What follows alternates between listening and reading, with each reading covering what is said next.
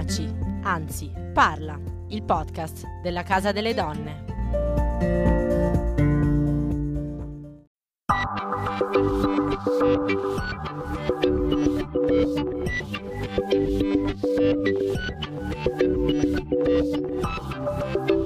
Benvenute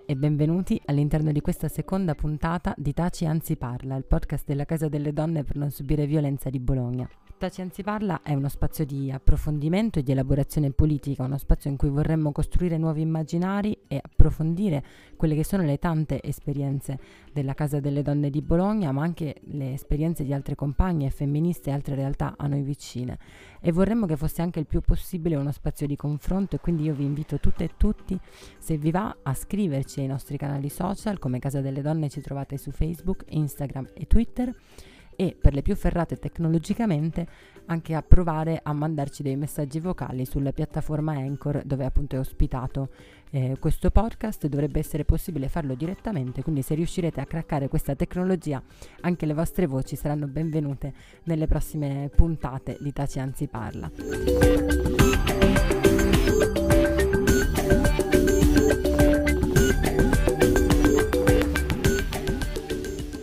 Questa puntata di giugno è appunto la seconda puntata di Taci Anzi Parla, quindi sta andando avanti questo progetto. È la prima puntata, se volete riascoltarlo, se non l'avete ancora ascoltata, la potete trovare sul nostro sito www.casadonne.it oppure su tutte le principali piattaforme di distribuzione di podcast. Così come nella prima puntata, anche questa volta approfondiremo un tema specifico e in particolare parleremo dei percorsi di fuoriuscita dalla violenza e dell'accesso al lavoro. Parlare di percorsi di fuoriuscita dalla violenza è ovviamente assolutamente fondamentale per parlare di violenza sulle donne, di violenza di genere, e così come lo è parlare del tema del lavoro, un tema da cui emergono ed emergeranno, come sentiremo nella discussione che ascolteremo tra poco, molte contraddizioni, tra cui eh, quella di appunto la necessità da una parte di avere accesso a un reddito per riuscire ad autodeterminarsi e dall'altra il fatto che molto spesso sia proprio il lavoro che appunto viene presentato e dovrebbe essere eh, la principale fonte di autodeterminazione a poi eh, segnare molte altre contraddizioni, molte altre oppressioni e forme di sfruttamento. In questa puntata cercheremo appunto di approfondire queste contraddizioni, ma anche di immaginare nuovi scenari politici, di immaginare eh, la politica e il mondo di cui avremo bisogno e, e anche più praticamente di eh, raccogliere, raccontare un po' di buone pratiche. Eh, anche in questa puntata, infine, eh, vi proporremo un libro del mese e anche questa volta eh, si tratta di un libro che in qualche modo si ricollega alle tematiche che affronteremo in particolare vi presenteremo Manifesto della cura, un libro che è uscito a marzo per Edizioni Allegre e questa volta non ci limiteremo a raccontarvi in qualche modo questo libro, eh, ma eh, per raccontarvelo eh, raggiungeremo direttamente una delle due traduttrici, Marie Moise, eh, che appunto ci racconterà un po' di che cosa tratta questo libro e in che modo anche si ricollega eh, a tutte le tematiche e le contraddizioni che appunto affronteremo in questo podcast.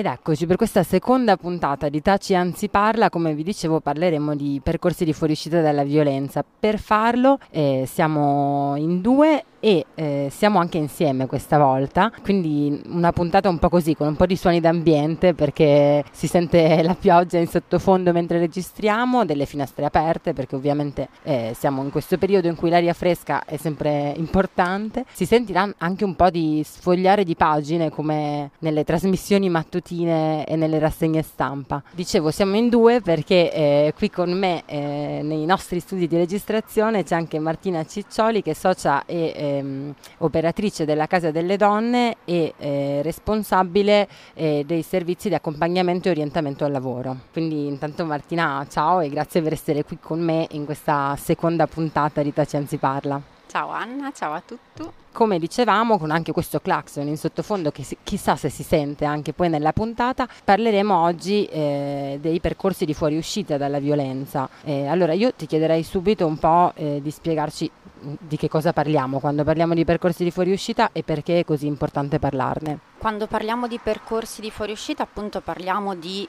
percorsi al plurale, nel senso che non c'è un percorso di fuoriuscita dalla violenza e dal maltrattamento, ma ci sono molteplici possibilità e modalità di portare avanti la propria idea di mh, sottrazione rispetto alle violenze eh, nei confronti delle donne, al maltrattamento e allo sfruttamento lavorativo, che sono tutti, dire, tutte realtà di cui ci occupiamo alla Casa delle Donne. Per riportare alcuni elementi ricorrenti all'interno dei percorsi di, di fuoriuscita possiamo nominare innanzitutto la fatica e l'estremo coraggio che le donne che si rivolgono a noi mettono in campo perché arrivare alla casa delle donne per non subire violenza, quindi in un luogo che si nomina in un certo modo, significa aver già preso coscienza o quantomeno avere il desiderio di farlo e comprendere che la propria condizione è una condizione che genera dolore e che questo dolore arriva da una persona molto cara, che può essere quindi un, un compagno, un marito o, o un ex.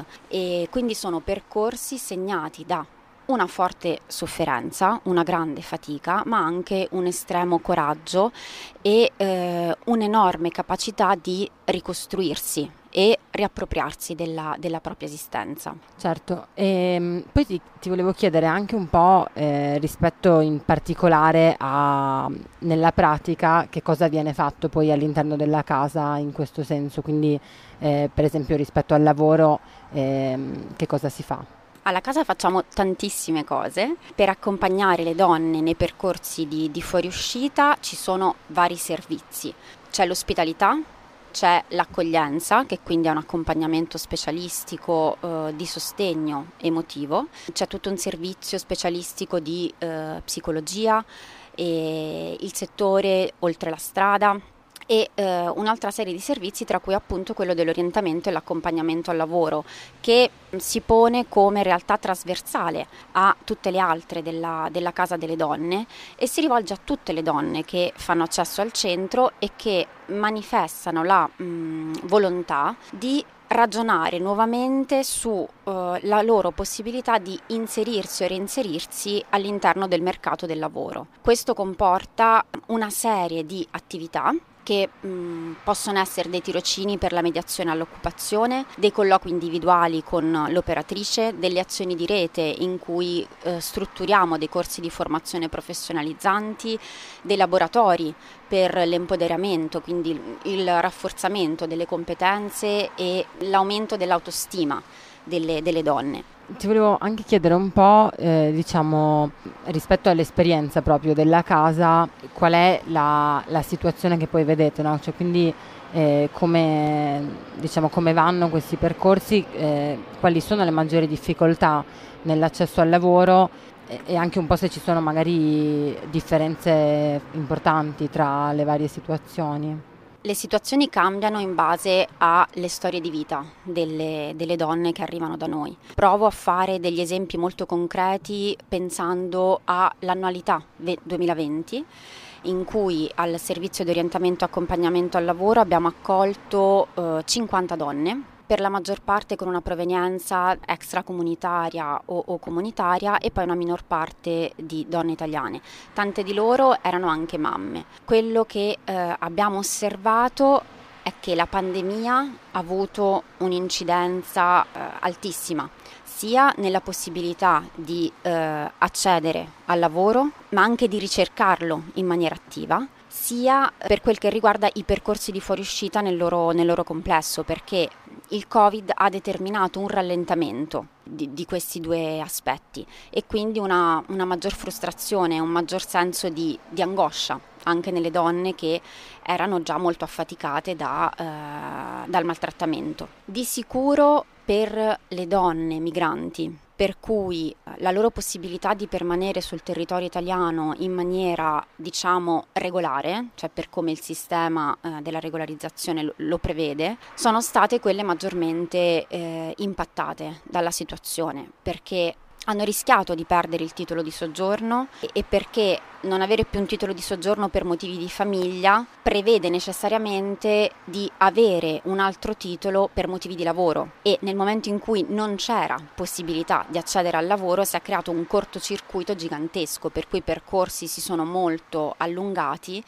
e eh, sono diventati davvero molto più pesanti. Ecco, questo forse ci introduce un po' anche a un altro tema, no? Cioè, mh, mm, che ovviamente la casa eh, opera in una realtà che poi è determinata da tutta una serie di leggi che si portano dietro eh, tante cose, tante costruzioni, insomma, che sono anche quelle della stessa società che produce la violenza, per esempio. E, e quindi mh, anche su questo ti volevo chiedere un po', eh, diciamo, una valutazione di questo contesto. No? Quindi da una parte un po' ehm, quali sono le leggi magari eh, o eh, le misure assistenziali di welfare messe in campo sia a livello nazionale che a livello regionale a cui eh, come casa riuscite magari ad appoggiarvi per sostenere le donne e eh, dall'altra anche un po' una valutazione di come sono pensate queste leggi. Mi eh, rifaccio direttamente al servizio di orientamento e accompagnamento al lavoro che viene finanziato per la maggior parte delle sue attività da una progettualità che eh, attinge al Fondo Sociale Europeo.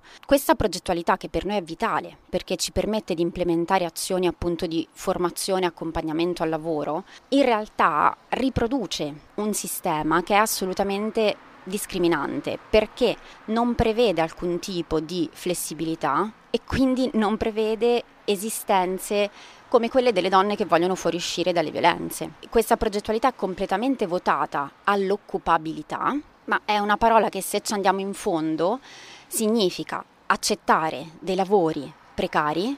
mal pagati, in cui la lavoratrice deve costantemente fare un gioco di equilibri, si deve reinventare come equilibrista e accettare delle condizioni che vanno molto vicine allo sfruttamento. E questo non le permette di ridefinire la propria traiettoria esistenziale in un medio termine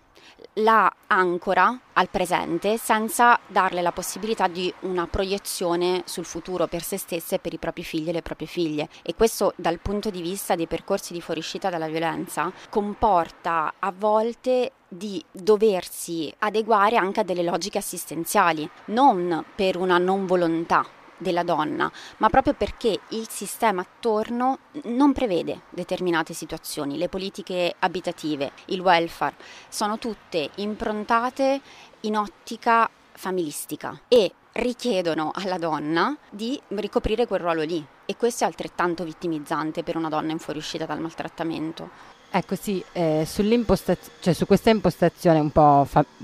un po', nettamente familistica diciamo del welfare che che emerge da quello che dice, che emergeva anche prima rispetto al discorso del permesso di soggiorno vincolato appunto alla famiglia o al lavoro.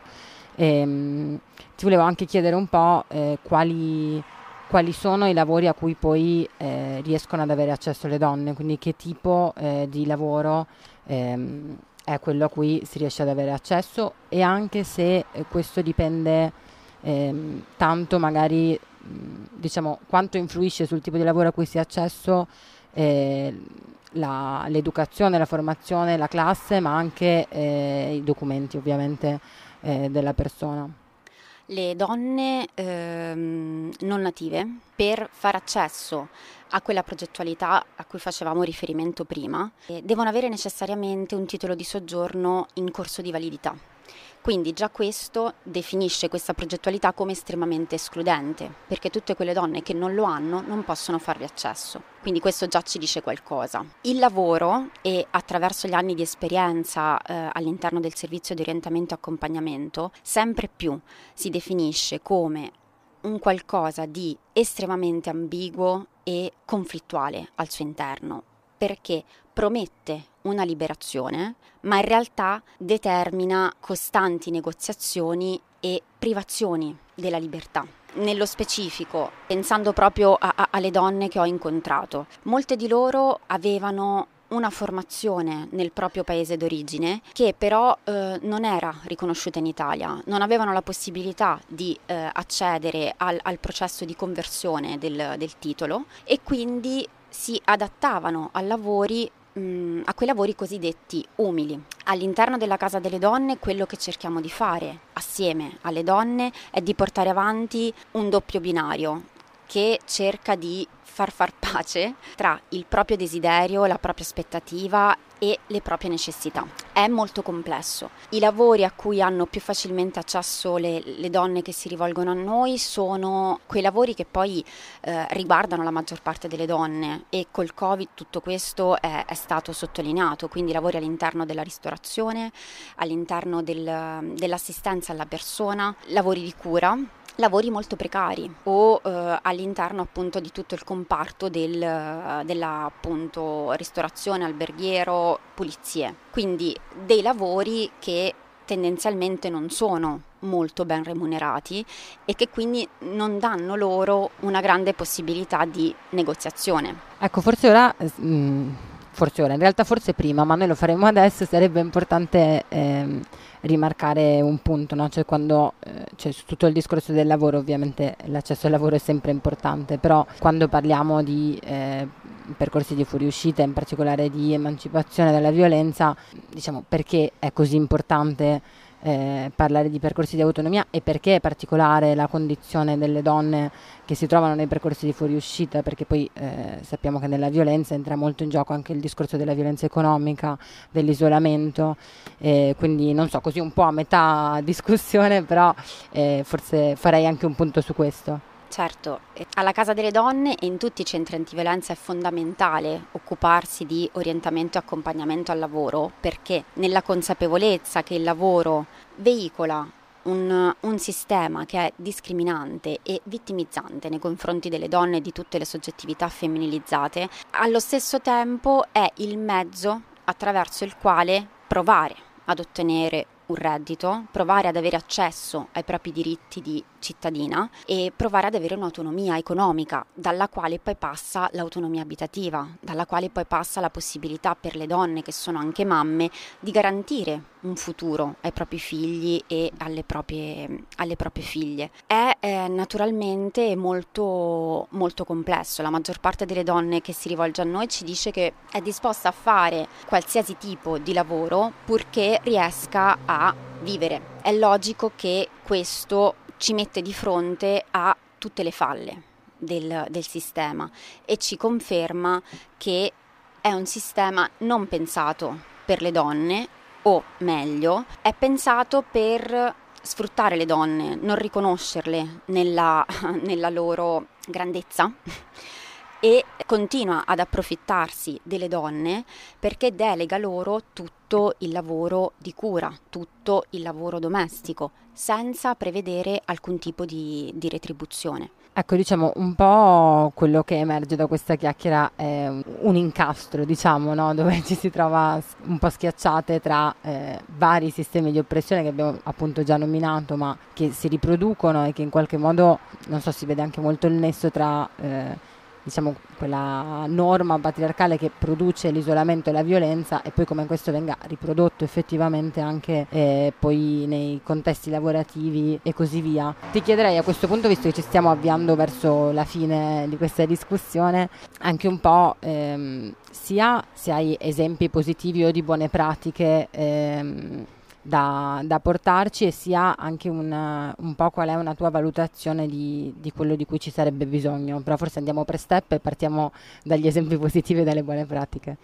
Assolutamente gli esempi positivi ci sono e ce li danno quotidianamente le, le, donne. Penso a alcune delle azioni implementate all'interno della progettualità ehm, finanziata dal Fondo Sociale Europeo e dalla Regione Emilia-Romagna, penso al eh, progetto Donne e Lavoro Informazione contro la violenza che coinvolge eh, altri otto centri antiviolenza della Regione in cui abbiamo cercato di strutturare tutta una serie di azioni in cui le donne eh, che accedevano ai centri fossero in contatto col centro stesso, con noi operatrici, ma anche con le realtà produttive e formative dei territori, così da alimentare sia una conoscenza reciproca, sia una maggior consapevolezza di quelli che sono i percorsi di fuoriuscita dalle violenze e quindi di quelle che sono le necessità delle donne che ne fuoriescono, proprio per andare a nutrire la consapevolezza che la responsabilità della buona riuscita di questi percorsi non è solo delle donne che li intraprendono e che lo fanno per reagire a delle violenze che hanno ricevuto,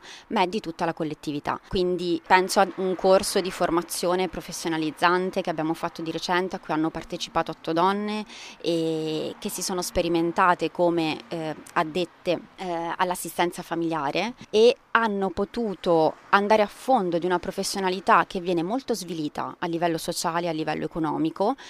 e che invece stiamo cercando di recuperare, che coinvolge moltissime donne e soprattutto moltissime donne migranti. E all'interno di questa progettualità abbiamo inserito anche la necessità che l'assistente familiare si prendesse cura di sé, tenendo conto eh, sia della propria salute fisica sia della propria salute psichica. E questo è un doppio binario che anche alla Casa delle Donne vogliamo portare avanti, proprio per ricordar loro che le prime a dover star bene sono loro stesse. Ok, a questo punto direi che ti faccio l'ultimissima domanda appunto che introducevo già prima, cioè su quali sono, eh, diciamo a partire anche da queste buone pratiche, secondo te di, di che cosa ci sarebbe bisogno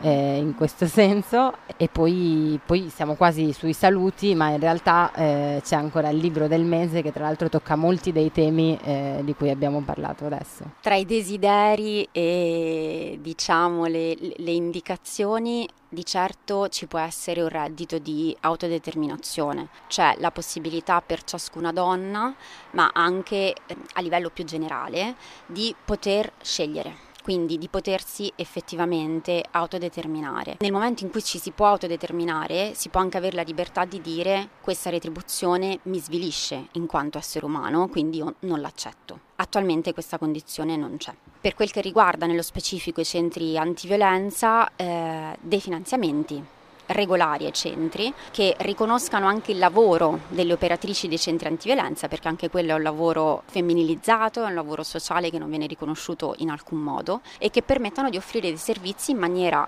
mh, continuativa e garantendo un'altissima qualità.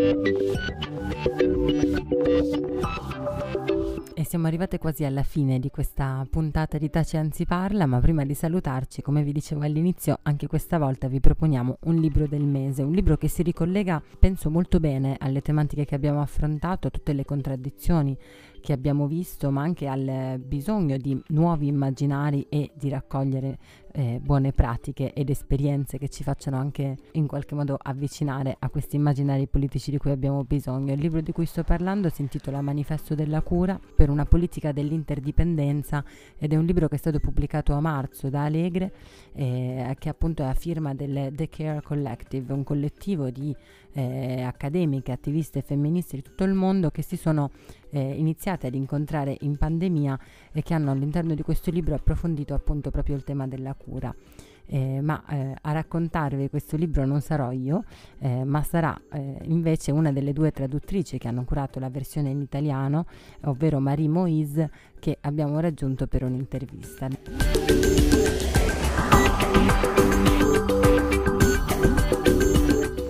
E siamo appunto in collegamento insieme a Marie Moise per parlare di Manifesto della Cura, libro di cui ha curato la traduzione insieme a Gaia Benzi. Allora io Marie per prima cosa ti chiederei un po' di raccontarci anche come nasce questo libro, un libro che parla di interdipendenza e che già nella sua creazione eh, non segue i paradigmi abituali diciamo della creazione individuale, ma è invece il risultato di un lavoro collettivo perché appunto è stato pubblicato dal The Care Collective. La scrittura del libro ha, ha, tante mani, nasce proprio nel corso di questo anno di pandemia che, che probabilmente ha, radical, ha, ha radicalizzato eh, il tema in oggetto del libro e per arrivare poi proprio a compiere la,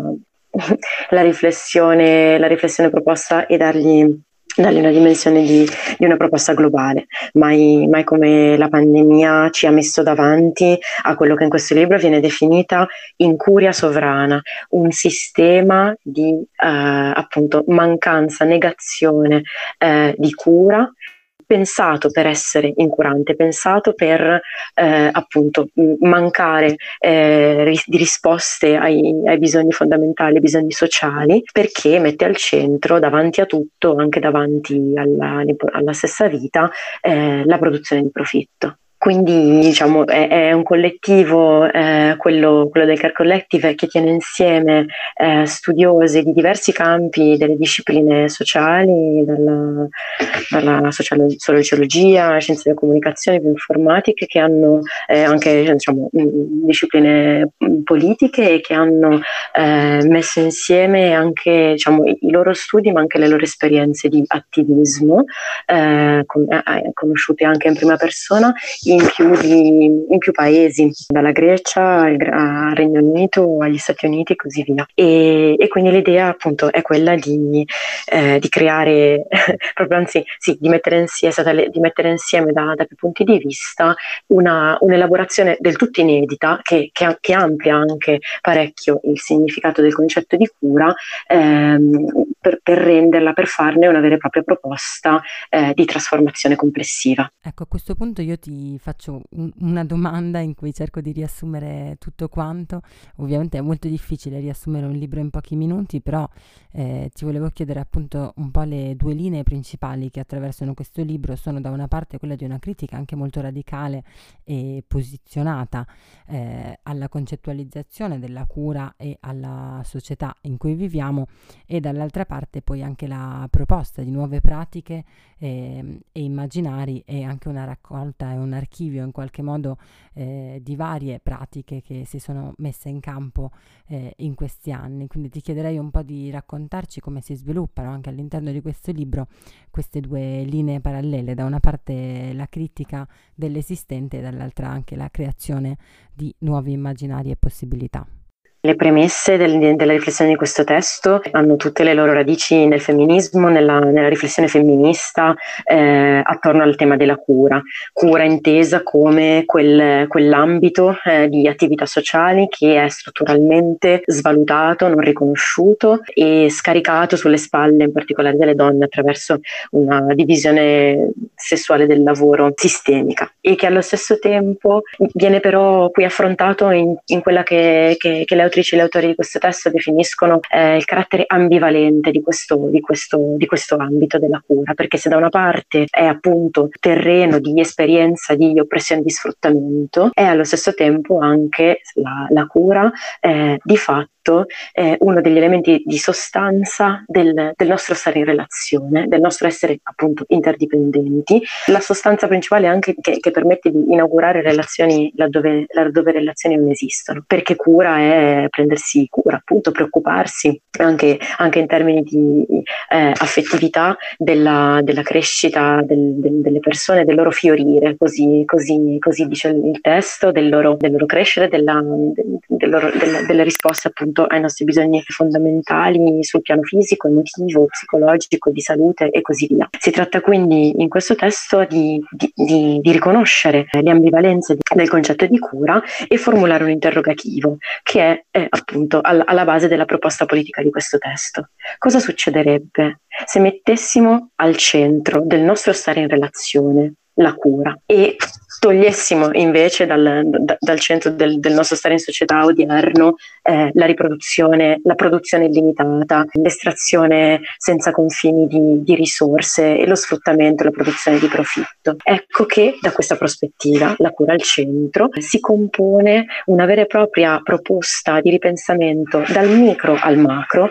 dal, dalle relazioni interindividuali al piano globale, passando per la costruzione di comunità alternative a livello familiare, comunità, comunità di quartiere, gestione delle, delle città o, o, delle nazioni, tutte ripensate a partire dal, da, dalla cura come prisma appunto eh, di, di, una nuova proposta di società. E, e se lo fa da, una, da, un certo punto di vista questo testo, costruendo anche dell'immaginario, della riflessione che va oltre lo stato, lo stato di cose presenti, fa allo stesso tempo una mappatura molto ampia e preziosa sul piano globale di quelle che sono le esperienze nel corso della storia eh, le, più, eh, le più di impatto e le più efficaci che hanno visto attraverso la cura al centro la, la messa in campo di, di, di, vere e proprie alternative di società, eh, passando da, dalle esperienze delle, delle, lotte indigene contro l'espropriazione coloniale dei terreni alle risposte eh, della Grecia in, in, piena crisi economica per far fronte alla, alla, sopravvivenza quotidiana, passando per quelle che sono state le esperienze eh, più significative di risposta dal basso, di creazioni alternative nel corso di questa pandemia. Ecco che quindi questo interrogativo prende forma e compone una vera e propria eh, riflessione proposta molto concreta di messa in campo nel qui ed ora di un'alternativa.